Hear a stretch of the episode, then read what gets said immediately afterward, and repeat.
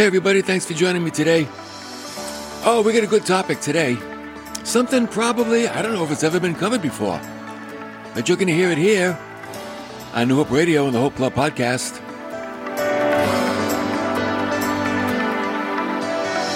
What did Jesus like to eat? That's what we're going to see. What did he like to eat? You think that's important?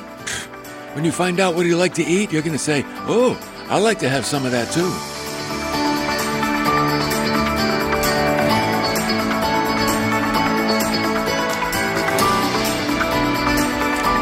So we're going through some of the things that Jesus said only to his disciples. That's it. He didn't say it to the crowds. He only said it to his disciples. Now, there are many things that we can learn about Jesus, about his work, about his mission, his person, right? We're learning about his attributes. We learn from his teachings and even the miracles that he did. But like I said, there's one aspect of him that's rarely spoken of and that is what did Jesus like to eat? You know, the Bible actually tells us what his favorite food was. And we're going to take a look today and see if we can figure it out.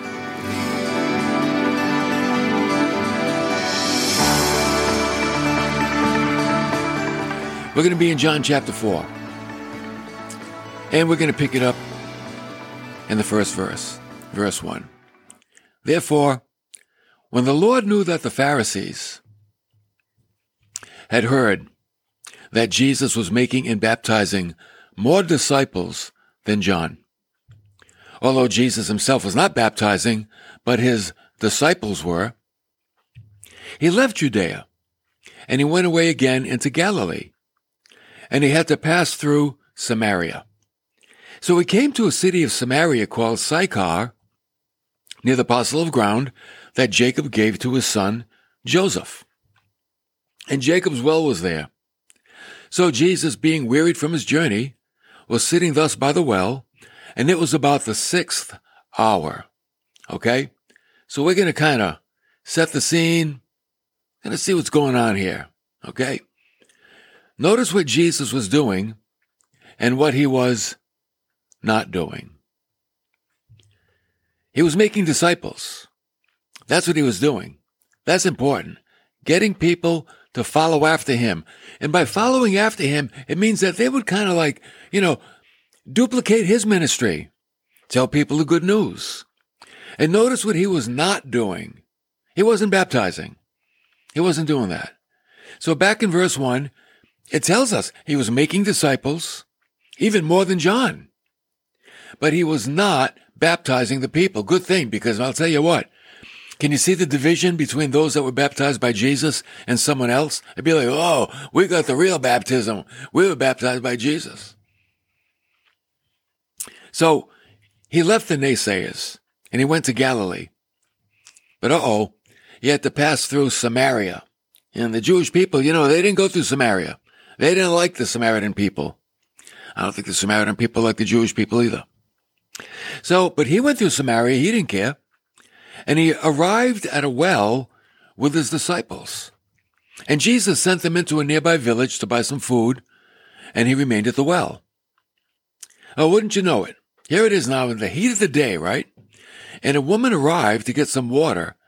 It was, it was noontime, the hottest time of the day. Sun's beating down on your head. So they have a conversation. Jesus talks about living water. She talks about natural water, the water that's in the well. Jesus talked about the Messiah. She said, Oh, yes, I know. He's going to come one day. And Jesus said to her, I who speak to you am he. You know, he didn't tell too many people who he was, but he told her. And then at this point, verse 27, his disciples came back and they were amazed that he'd been speaking with a woman, but no one said, What do you seek? or Why do you speak with her? Number one, she was female. Number two, she was Samaritan. They're like, Whoa, this is different. We don't, we, don't, we don't do these things. Number one, we don't speak to women in public, and especially Samaritans. We got nothing to do with them. So when the disciples came back, you know what she did? She dropped her water pots and went back into the city. All the men are hanging out downtown, maybe playing checkers. And she went back to tell the men that she met someone who might be the Messiah. She said, I've, I met someone who told me everything about my life. Do you think he's the Messiah? So she's a smart lady. She didn't say to them men, Hey, I found the Messiah. They would have said, Yeah, sure. Yeah, okay, honey. She didn't tell the men she found the Messiah because you can't tell men anything. Their heads are like the Rock of Gibraltar. So she said, Do you think he could be the Messiah? And they're like, Oh, you stay here. We'll go check it out. We'll come back. we'll come back and tell you. So meanwhile, verse 31, the disciples were urging him, saying, Rabbi, eat. But he said to them, Here it comes now. I have food to eat that you don't even know about. Now, these disciples, they're like us, a work in progress. I'm a work in progress, that's for sure. You probably are too, right? So in verse 33, the disciples, well, the disciples were saying to one another, no one brought him anything to eat, did he? I mean, they were all together. How did somebody bring him something to eat? And Jesus said, listen, this is what I like to eat. Now you're going to get the heavy revy. Jesus said to them, my food is to do the will of him who sent me and to accomplish his work. Oh, that's an interesting note. Jesus often said things that were misunderstood. It's because he uses natural illustrations to convey a spiritual meaning. Remember when he talked to Nicodemus? Nicodemus, you must be born again. Nicodemus is like, what? How's that happen? Would I have to go back in my mother's womb? How am I going to be born again? See, he didn't get it. It was over his head. To the woman at the well, he said, I have living water. She said, Where's your bucket? Show me this living water. You don't even have a bucket. She didn't understand. Wait, living water, you don't need a bucket. The disciples, he said to them, I already ate. but wait a minute. The disciples left Jesus. He was hungry. He was tired and he was thirsty. And yet when, when they returned, he was all set. He was like, no, I'm good. I'm like, what? Let me give you an illustration. William Wilberforce, he fought to end slavery in England in the late 1700s. And it was said he was an ailing creature, where members of the House of Commons used to smile at his strange little figure. But when he spoke with such fire, people used to crowd the benches to hear him. And they said, the little minnow became a great whale. Also, John Knox, whose pastor was John Newton. Now, you know, John Newton was a converted slave trader. He later wrote Amazing Grace. Well, John Knox was so old and frail, he had to be carried up to the pulpit. But when he opened his mouth to preach, it was like he knocked the pulpit into splinters, they said. And the Old English, they said, he dinged the pulpit with blads. The word of God filled him with supernatural strength. It changed these guys. In their natural state, they were fragile, frail, weak, but when they spoke the word of God, oh, they became like giants. They became powerful and strong. So Jesus said to them, listen, my food, you know what I like to eat? It's to do the will of him who sent me and to accomplish his work. So wait, yeah, he was hungry. He was tired. He was thirsty. But not anymore. Why? Because even by sharing the word, something happened. He became fulfilled. Have you ever been energized by sharing the Word of God with someone? I'll bet you have. And you know there's nothing better. It seems like this, this, this energy wells up inside you when you're sharing the gospel with someone and they start to receive it and they're asking questions and they want to know more and they and all of a sudden you're like, whoa, like a fire. It's burning inside of you. And you know, hey, there's nothing better. Nothing better than sharing the word of God. It gives you strength. It gives you stamina, fulfillment. It's like you ate because you're so filled up. You know, Jesus said of his Father, He who sent me and to accomplish his work. I do his work. Now, when Jesus used the word that the Father sent him, it's the word pempo, and it means to dispatch. Jesus was dispatched to do the Father's will. And he found great satisfaction and fulfillment in doing so. He was sent on a mission. And the more he involved himself in the mission, the more alive he became, the stronger he became. And it, it's like his natural needs were met by his spiritual work. Think about that. How does that happen?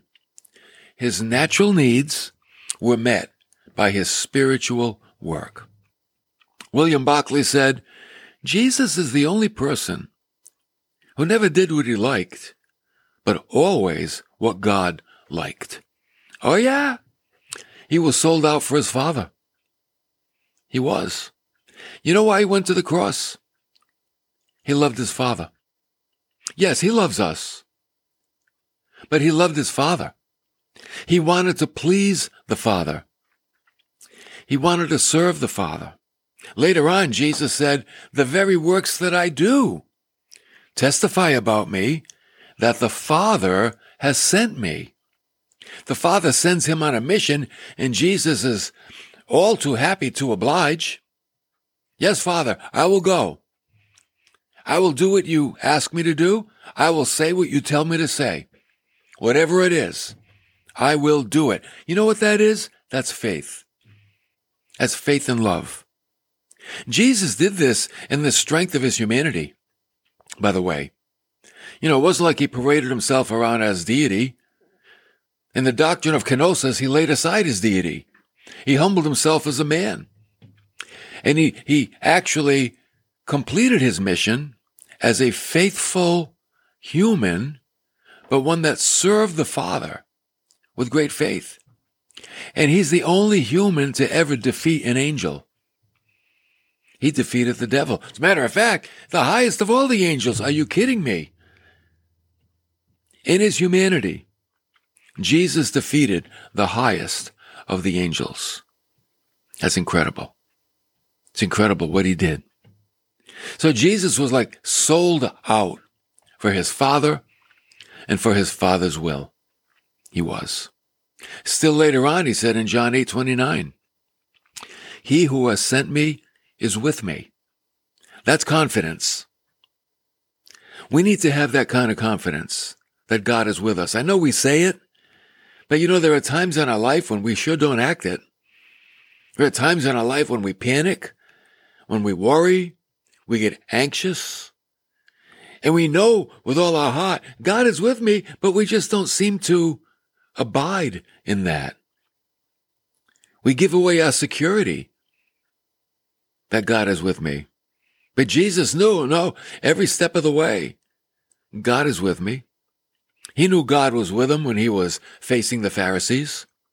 He knew God was with him when he was healing people. He knew God was with him when he was carrying the cross to Calvary. He knew God was with him when he was hanging on the cross, except for there were three hours where his father turned his back. And he wasn't with him because he was judging him for all of our sins. It's the only time that they had broken fellowship. But during his whole ministry, Jesus said, the Father has not left me alone. For I, oh man, this one blows my mind. I always do the things that are pleasing to him. He did that for three years. I, I try to do it for one day. I try to get through one day. Always do the things that are pleasing to him. I don't even know if I've done that yet, if I've made it through a whole day. But Jesus did it for like every day for three years. I'm like, that's incredible. No wonder he was so fulfilled. And this is where it comes from. Jesus was obedient to his father because he loved his father. I know what our problem is.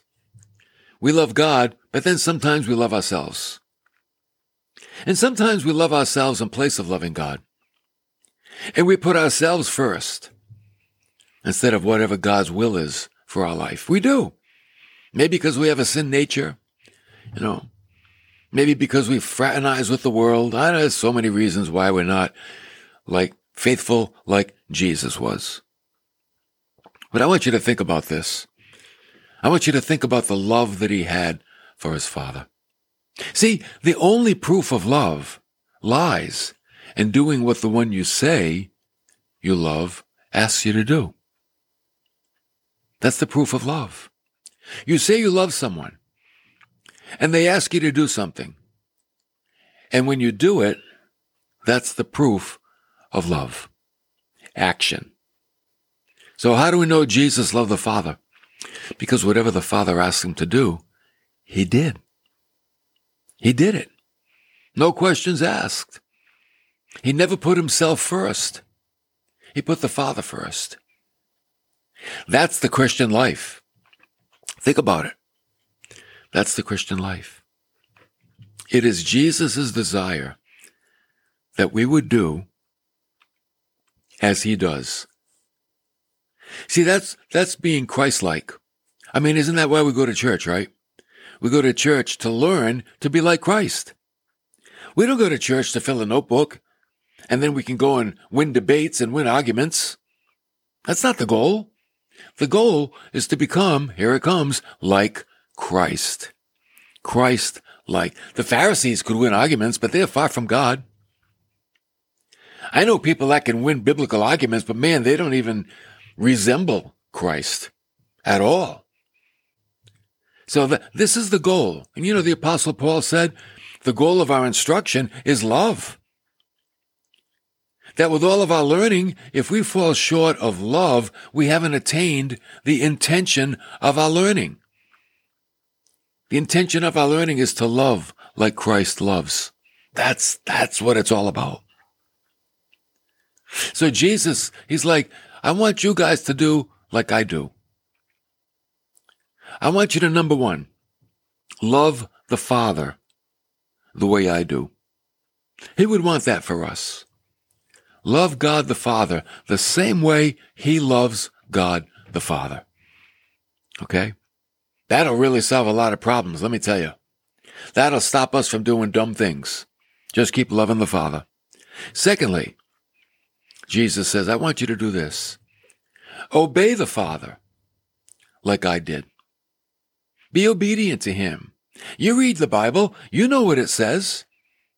You know what He wants you to do and what He doesn't want you to do. Obey Him. Don't make excuses. Don't rationalize it away. Do what the Father says. That's what Jesus did. He's saying, do what I did and obey the Father. And then thirdly, Jesus would say, I want you to find fulfillment the same way I did. Find fulfillment. And how did he find fulfillment? By doing the Father's will. That's how. He said, My food, what strengthens me, what satisfies me, is to do the will of Him who sent me and to finish the work. You know, aren't you glad he didn't leave the work undone? Half done? 90% done? I mean, what if he got off the cross only after two hours of paying the pen- penalty for our sins? That means that one hour of judgment wouldn't have been done, and what sins would be retained? I don't know. But it wouldn't be good. One third of the sins of the world would still be out there. And that'd be enough to keep us out of heaven. So Jesus finished it, paid for every sin ever committed. He finished the work. Now there's nothing keeping us out of heaven except our own free will. That's it. So this is what Jesus likes to eat.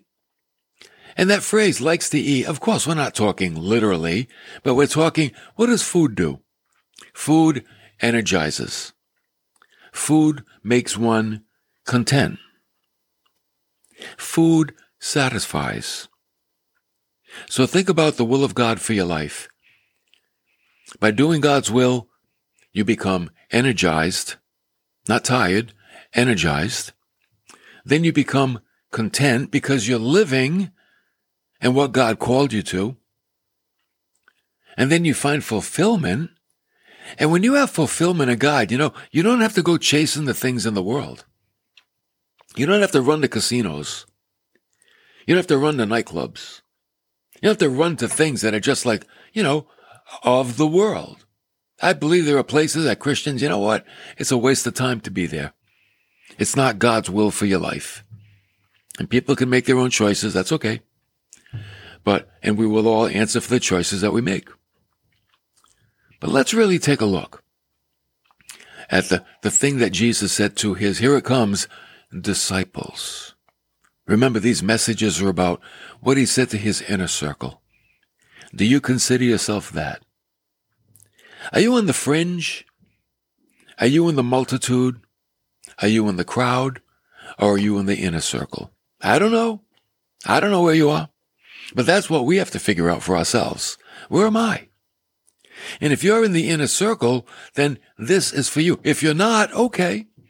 You can go do what you want to do.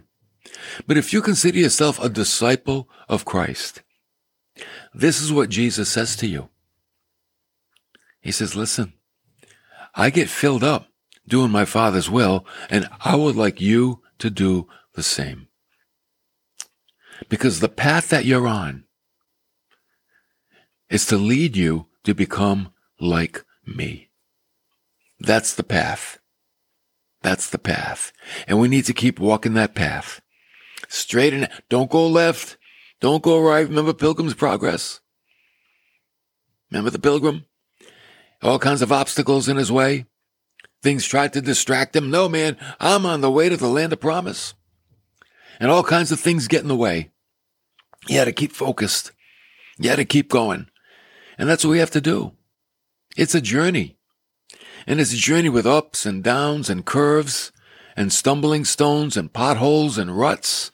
And sometimes we can't see around the next corner and it's foggy, but you gotta just keep going. That's the key. Keep going. It doesn't matter what the environment is. Keep going. It doesn't matter what's in front of you. Keep going. I remember a story about this back in, I think, like the 1800s. This ranch had a fence around it and there was a gate and there was a sign on the gate and it said, when you approach the gate and you're in your horse and buggy, don't slow down. Keep going to the gate. And if you kept going to the gate, even it looked like you were going to crash into it, there was a, under the dirt was a spring. And when the wagon wheel hit the spring, the gate opened. And you, you would go through it. But if you didn't believe the sign and you got to the gate and you stopped, the gate would never open. And you would go no further. And you'd be stuck there. Stuck. Trapped like a rat. And the key to getting through the gate, through the gate, don't stop. Believe the sign. Keep going by faith. And when the wheel hits the spring under the dirt, the gate flies open and you go through. So there are obstacles in front of us sometimes, but we don't let obstacles prevent us from going through. No, we don't do that. Obstacles are God's business. It's His job. He'll remove the obstacles. He certainly will. It's not something we have to worry about. What we have to worry about is maintaining faith. That's all. Faith is our business. Obstacles is God's business. Okay? So let's keep that in mind. That's why I love to read the Gospels. The Gospels show Jesus in action. We see him with the sick. We see him with the children. We see him with the hopeless. We see him with the down and out, with the, the, those in despair. We see him like he's with the sheep without a shepherd. And we see how he handles people and his compassion and his tenderness and sometimes his, his righteousness that speaks against the self-righteous, the Pharisees. And we see all aspects of the Lord. And by watching Jesus, we get a pretty good sense of what God is like. And then Jesus says, you see that? I want you to become like me. You think you can do that? I want you to be the kind of person that's fulfilled, that's satisfied, and that's contented in this life. And you can do it too. By doing what? By doing the will of the Father and accomplishing His work.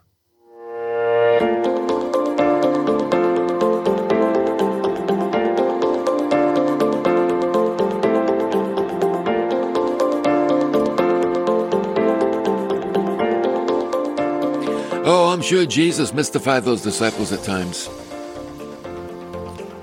But you know, after the resurrection, man, they got it and they were like world changers. You know that.